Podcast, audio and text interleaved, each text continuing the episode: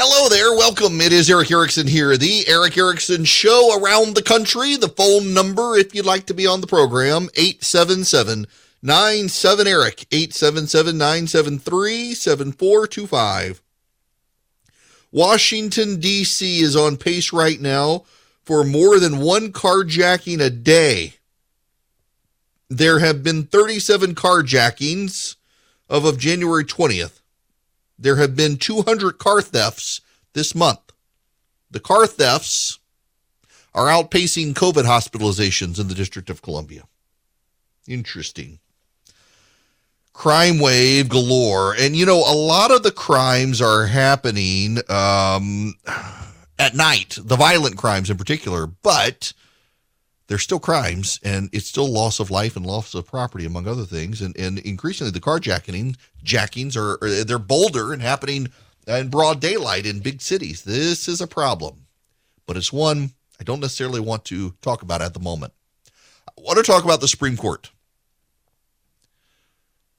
It is increasingly conventional wisdom some are a little skeptical still, but increasingly conventional wisdom that perhaps the Supreme Court is going to end Roe versus Wade. Now, today, the Supreme Court has announced it will reconsider race based affirmative action in college admissions. This is a story here from CNN from their fairly progressive coverer of the Supreme Court. The justices said they will hear challenges to policies at Harvard and the University of North Carolina that use students' race among many criteria to decide who should gain a coveted place in an entering class. The case will be heard beginning in October with a decision likely in June of 2023. High court conservatives, this again, this is reading from CNN, have increasingly cast aside decades old decisions, and their acceptance of the appeals immediately throws in doubt precedents from 1978 and 2003 that let colleges consider students' race to enhance campus diversity and the educational experience. I have a question. I have a question. What's the use of a 6 3 Supreme Court conservative majority if they're not going to use it? What's the use? Why have a conservative majority if you're not going to use the conservative majority? John Roberts, back in, uh, I guess, 2006, said, and I quote, it is a sordid business, this divvying us up by race. The way to stop discrimination on the basis of race is to stop discriminating on the basis of race. End quote. That was John Roberts. In the past, Sandra Day O'Connor, when she was on the Supreme Court, suggested the time would come when we needed to stop using affirmative action in hiring practices and in college admissions. That day, according to the court, thus far has not come. John Roberts took the position that if you want to stop discriminating based on race, do it and do it now. John Roberts has been a reliable vote to kill race based preferences for colleges. Now, the author at CNN and others always like to point out that it's benefited black and Hispanic students. Not necessarily, though. When you look at the long term data, a lot of kids get into colleges who otherwise would not have based on grades alone and then can't cut it. And it has a debilitating mental effect on the kids who get into college and realize they were there based on the color of their skin, not because of their academic merit. It has allowed, in some cases, public schools as well to continue to be crap public schools, not improve, knowing, ah, our kids are still going to get to college because they're not white. We have essentially built an entire educational apparatus around race that gives kids an academic pass based on the color of their non-white skin without making them do the work or requiring that they get the good education. We are in effect a, a, engaged in a racism that says black and Hispanic kids can't cut it in the real world. We need to give them a leg up based on the color of their skin. And you know who gets disadvantaged the most? It's not actually the white kids. It's the Asian kids. For some reason, well, the reason is actually obvious. The left just can't process it. Asian kids tend to be the best academically, whether from Southeast Asia or from Northeast Asia, they tend to.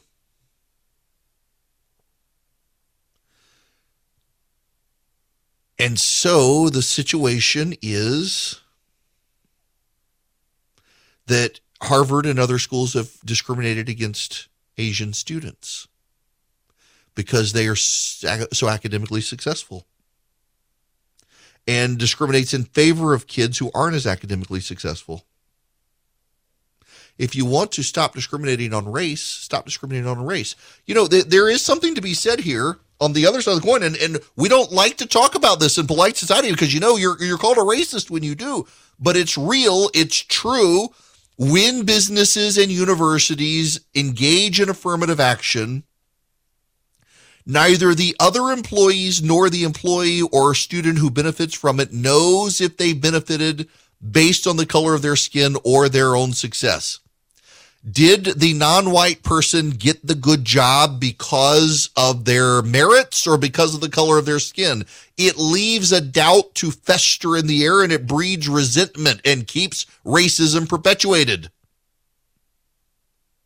And it provides easy excuses for society itself to not have to do the hard work of pulling people up into academic and societal success. We can just say, nah, well, we'll give them a leg up. We'll give them some bonuses because of the color of their skin.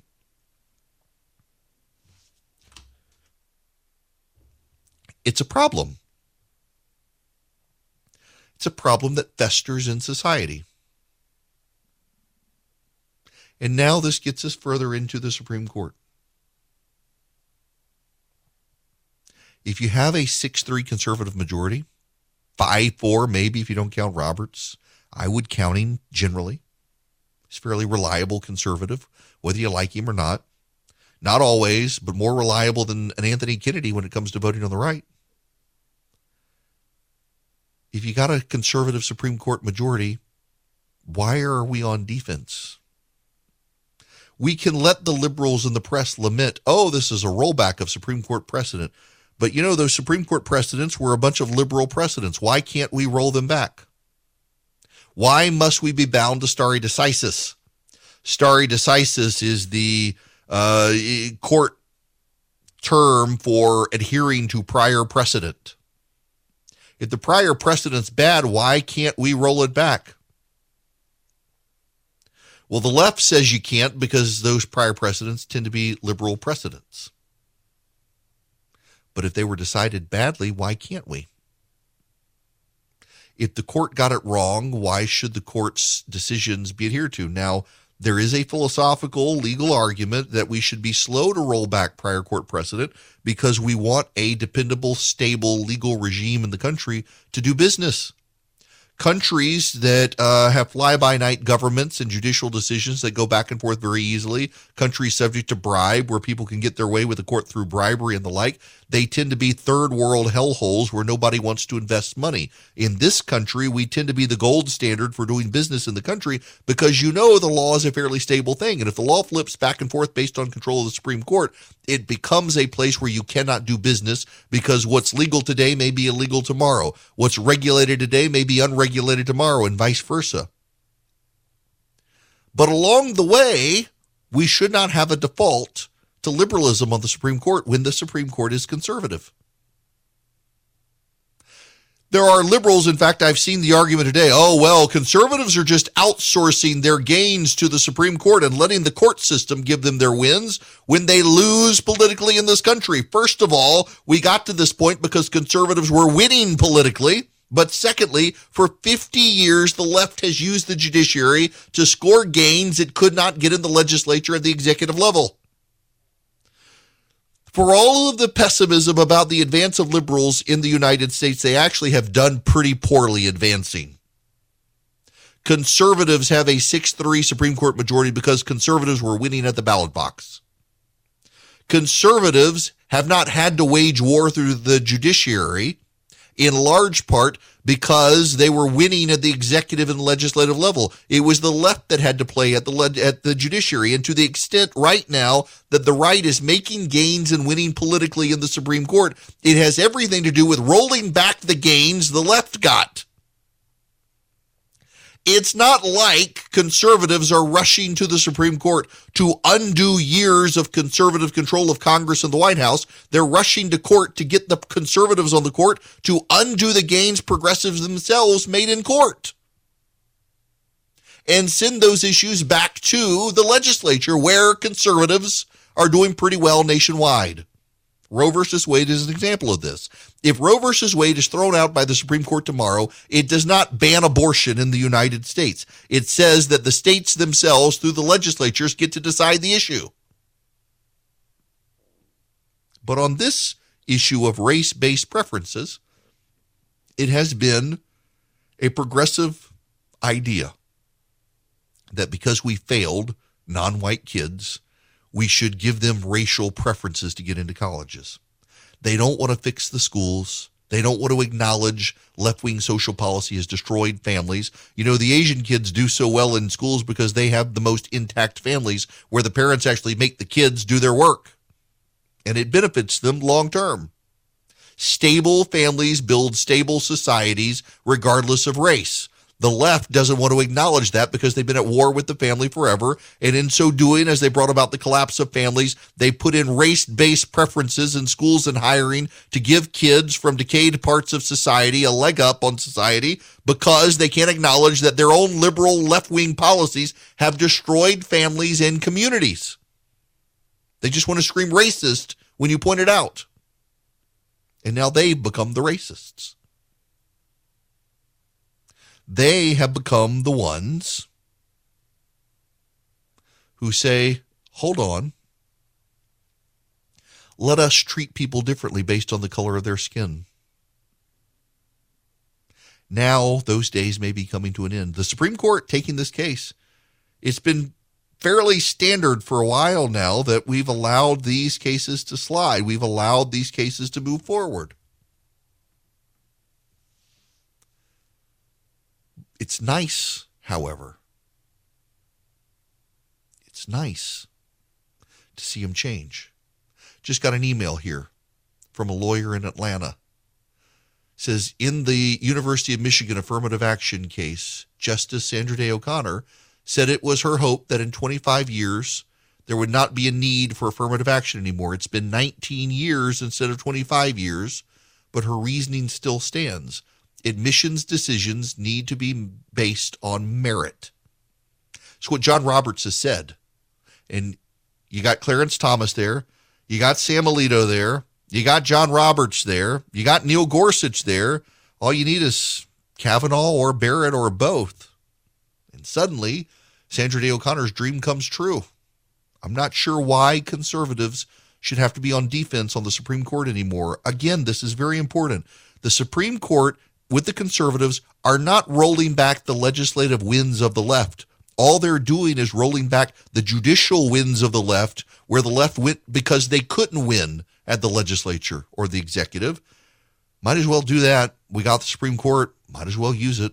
I want to cut corners and just get to the chase. A lot of you hear podcast ads and radio ads for Boll and Branch, and you're thinking, eh, they're just telling you it because they're getting paid. I'm actually telling you it because I'm a customer.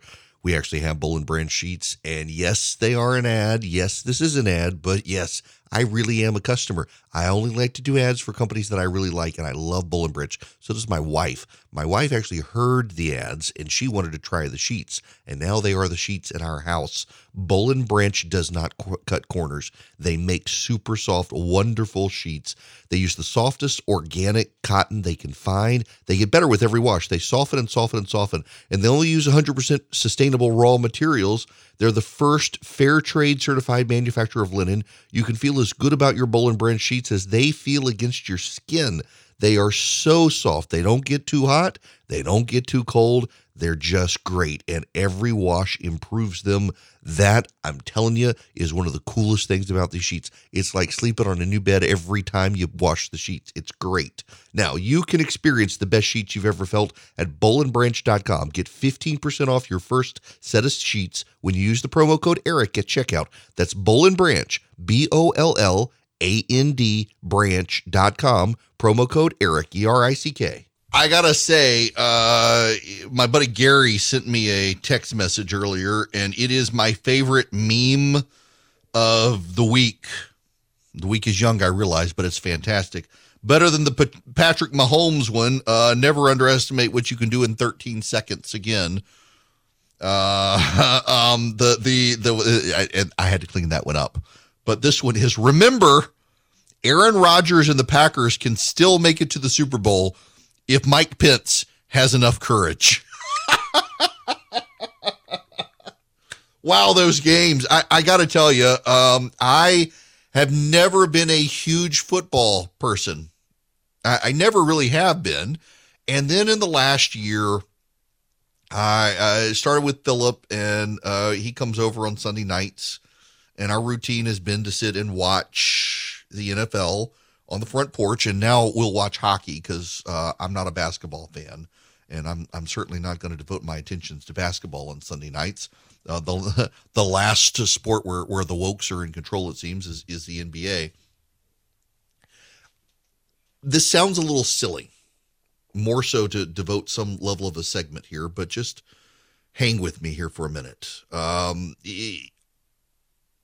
in Sunday school on Sunday we were in Galatians 6, and Paul's talking about sharing your burdens with one another.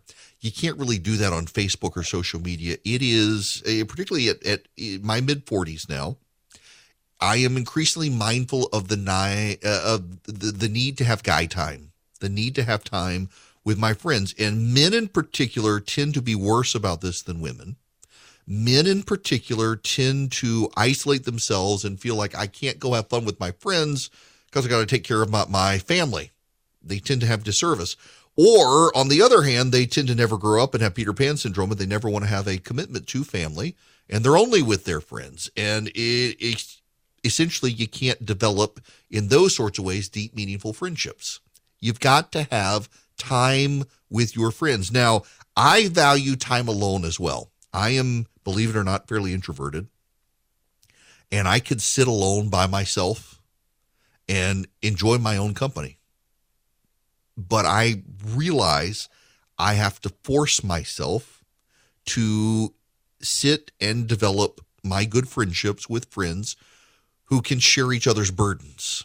It's not only scriptural, it just makes sense mentally, psychologically, philosophically for you to have friends and to sit with those friends on occasion without the distraction of your family and kids and to tell yourself you're not being selfish, you're doing it for your mental health. And you have to find balance in doing it.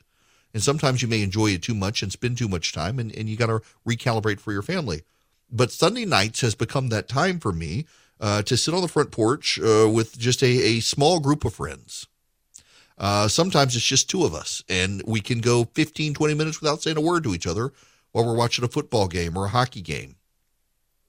But having that shared meaningful experience with real, physical, actual friends who are just your friends, who you can develop deep, meaningful relationships with. I really do think everybody needs to do it. To some extent, that's why I do recipes here. I, I, more and more on Sunday nights, I cook. And sometimes it's fairly elaborate, sometimes it's very rudimentary.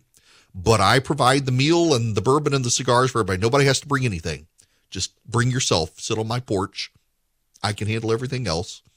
in order to give themselves and myself a little bit of time just sharing a football game, enjoying each other's company. It's so I'm astonished by the number of people who don't do this, who not only don't do it, who who can't even fathom that I make the time to do this. I'm telling you, for your own well-being and the health of your soul, you need to make time to actually disengage from your family a little while and spend time with friends. Uh, that's what Sunday nights have become for me. But find your time and do it. You really need to. Hello there. It is Erick Erickson here, the Erick Erickson Show. The phone number, should you wish to be a part of the program, 877 97 Eric, 877 973 7425. Let's go to the phones. JT, you're going to be up next. Welcome. Hey, how's it going, man? Great. How are you? I'm doing well. I really enjoy listening to your show. Um, I've been wanting to call in and tell you this little theory I came up with on a uh, bourbon soaked night with my friends. Those but, are always uh, good. Absolutely, but it, it also checks out after the fact, so that makes it even better. Um, I've noticed that the far left wing has been going hard after what I've referred as diets. Um, so they don't want communism, but they want socialism. Well, that's diet communism. And then if you think about uh, the cancel culture and all these people being silenced for speaking their side, well, that's diet fascism. And then when you have the uh, uh, affirmative action and all of this uh, equi- uh, equity and all that, well, that's just diet racism. And I just wanted to get your opinion on all that. Man, you, you know that, they got fat off the uh, fat off the hog here uh, through the judiciary for so long, giving them wins, and yeah, yeah. Now, now they're they're dieting and, and making the rest of us miserable. I, they, you know, it, it, spending time with your friends drinking bourbon can open the door to all sorts of possibilities.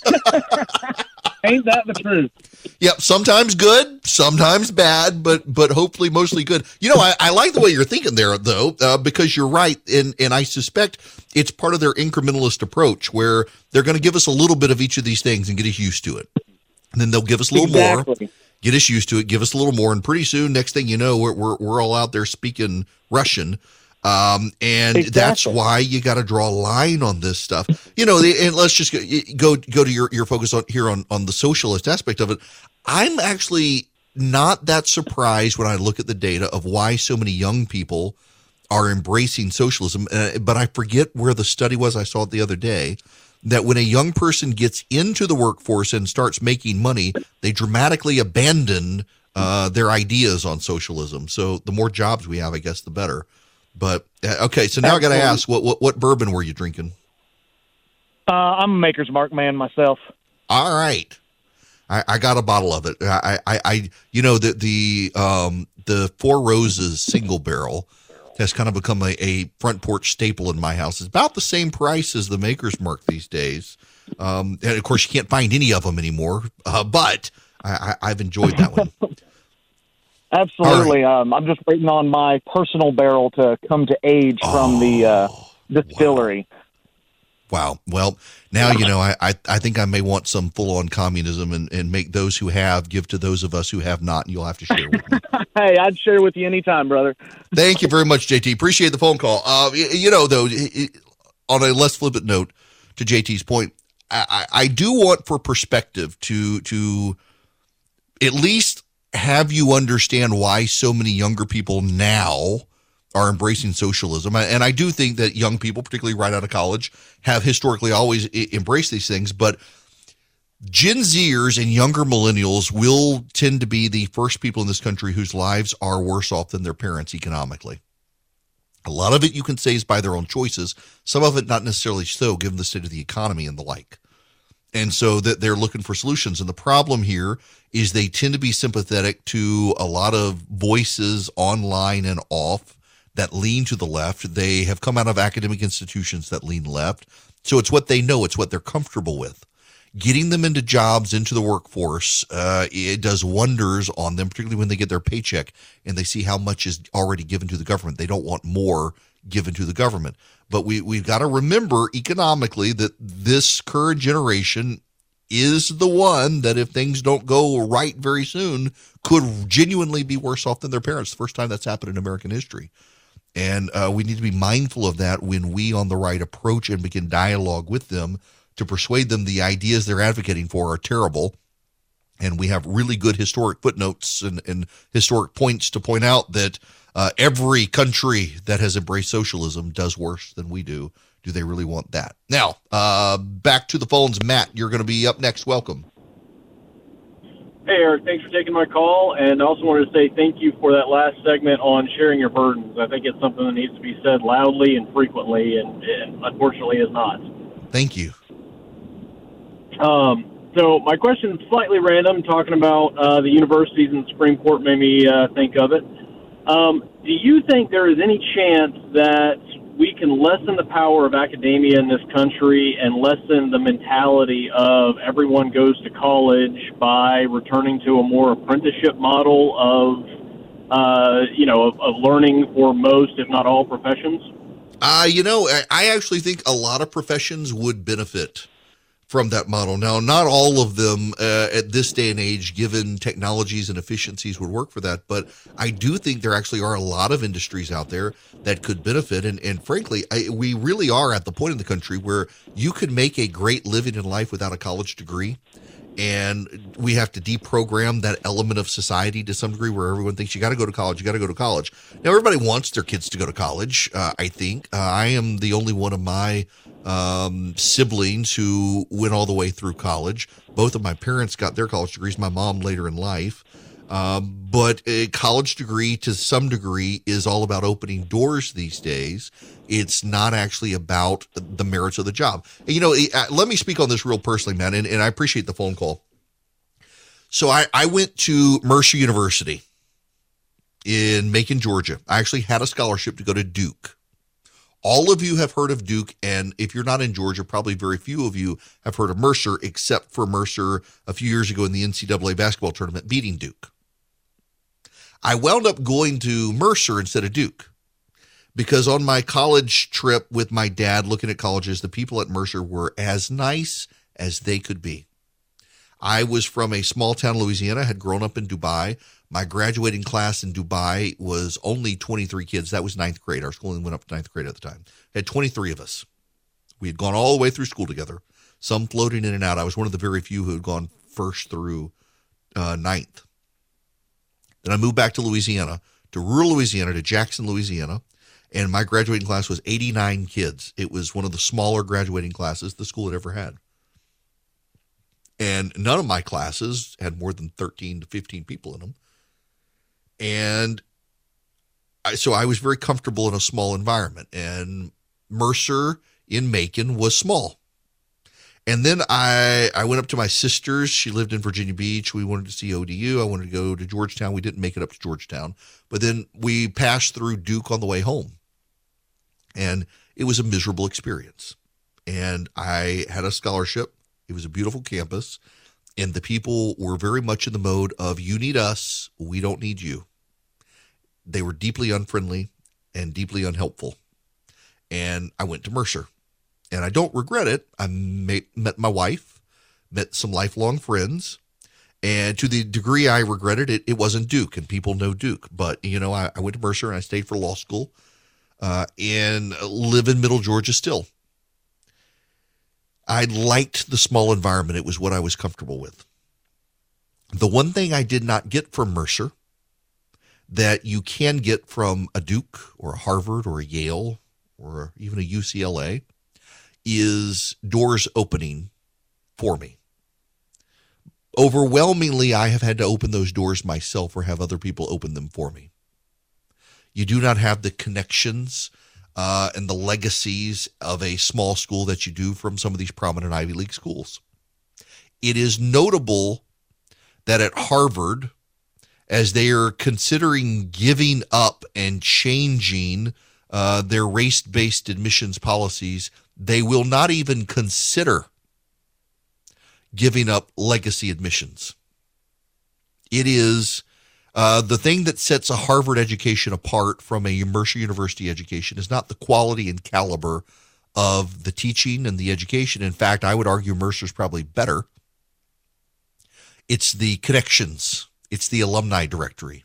It's the ability to get doors open for you based on your uh, reputation of the school you went to and the people with whom you surrounded yourself. The future leaders of America come from the Ivy League, not because they have the character to lead, but because they have the connections and access. And a lot of getting through life is who you know, not what you know. And that's just the reality.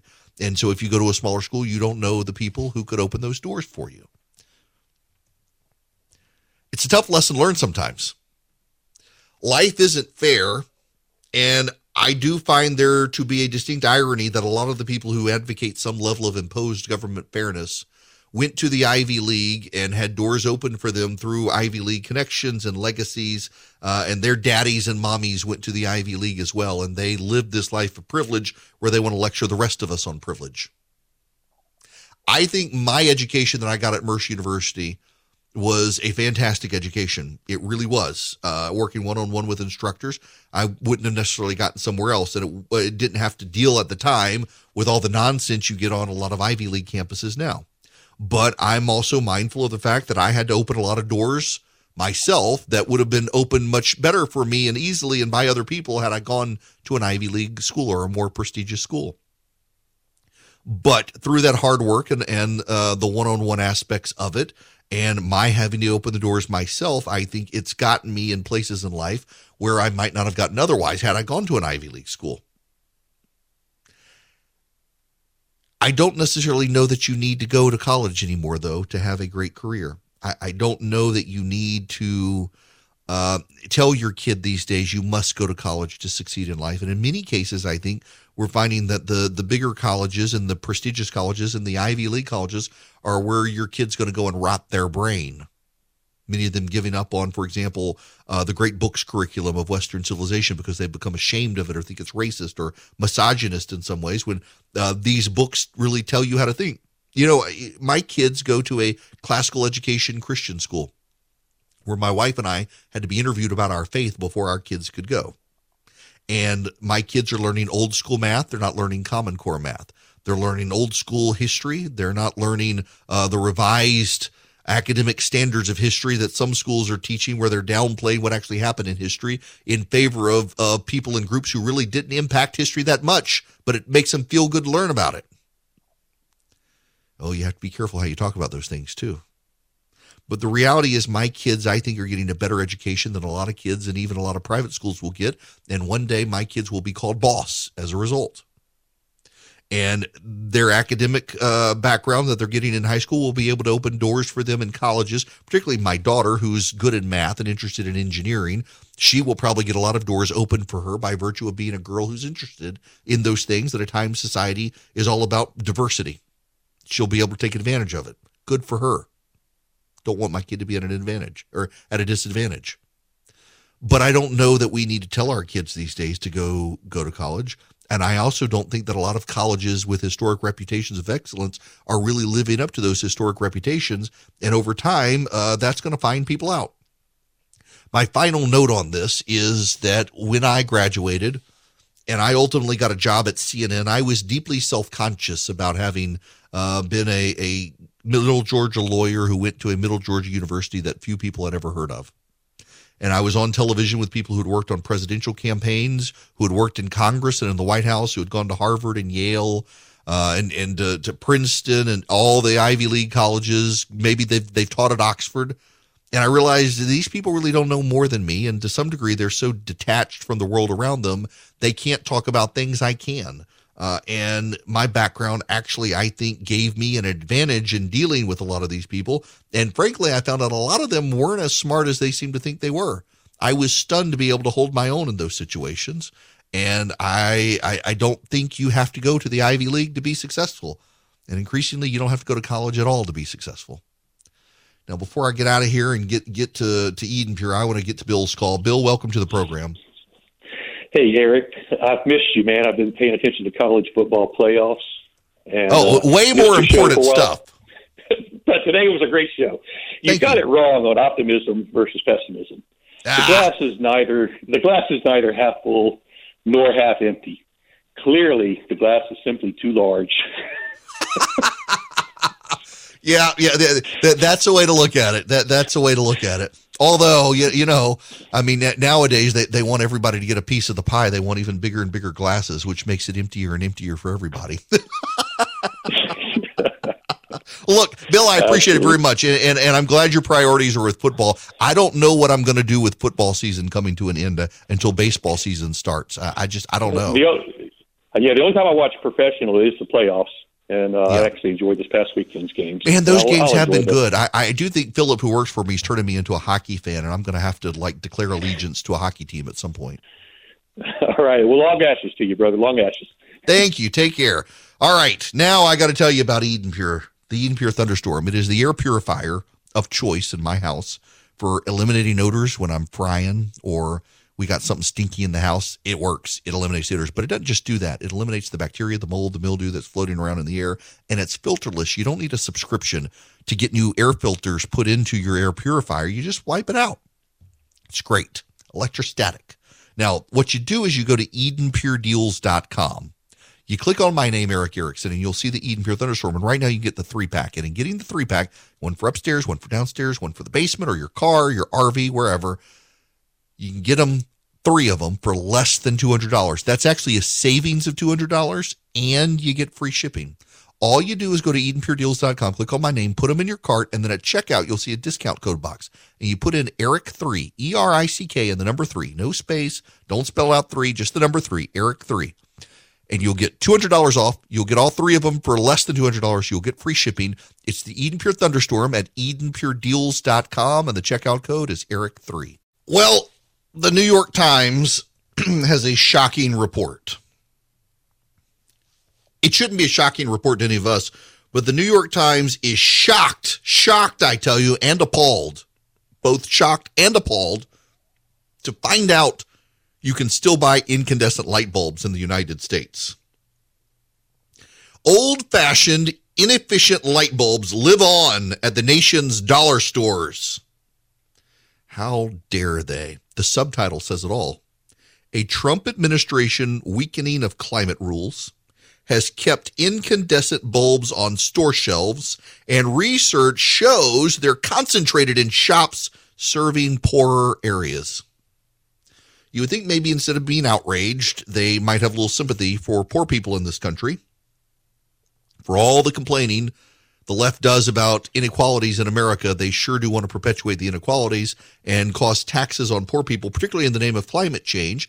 The incandescent light bulb, one of history's great inventions, is cheaper than the LED bulbs, the lead bulbs, and cheaper than the compact fluorescent light bulbs, for which if you drop and shatter them, it's a hazmat issue. And so dollar stores, Dollar Generals, the like, they're continuing to sell the incandescent bulbs to poor people. And the good folks at the New York Times can't really seem to understand why people would buy these shorter lasting incandescent bulbs. Maybe because you can get them for pennies on the dollar as opposed to the lead bulbs. At least Hiroko Tabuchi at the New York Times is trying to explain to people that um, while the bulbs are highly inefficient and shorter lasting, they are cheap. And so people buy them. It's a pattern repeated nationwide. Research has shown that lower end retailers like dollar stores or convenience shops still extensively stock their shelves with traditional or halogen incandescent bulbs, even as stores serving more affluent communities have shifted to selling the more efficient LEDs. A Michigan study, for example, found that not only were LED bulbs less available in poorer areas, they tend to cost on average $2.50 more per bulb than in wealthier communities. The reality here, though, is that LED bulbs are more expensive overall, and the environmentalists are perfectly happy taxing poor people so that the rich white progressives can feel virtuous about their climate change policies, even as the poor get poorer because of them.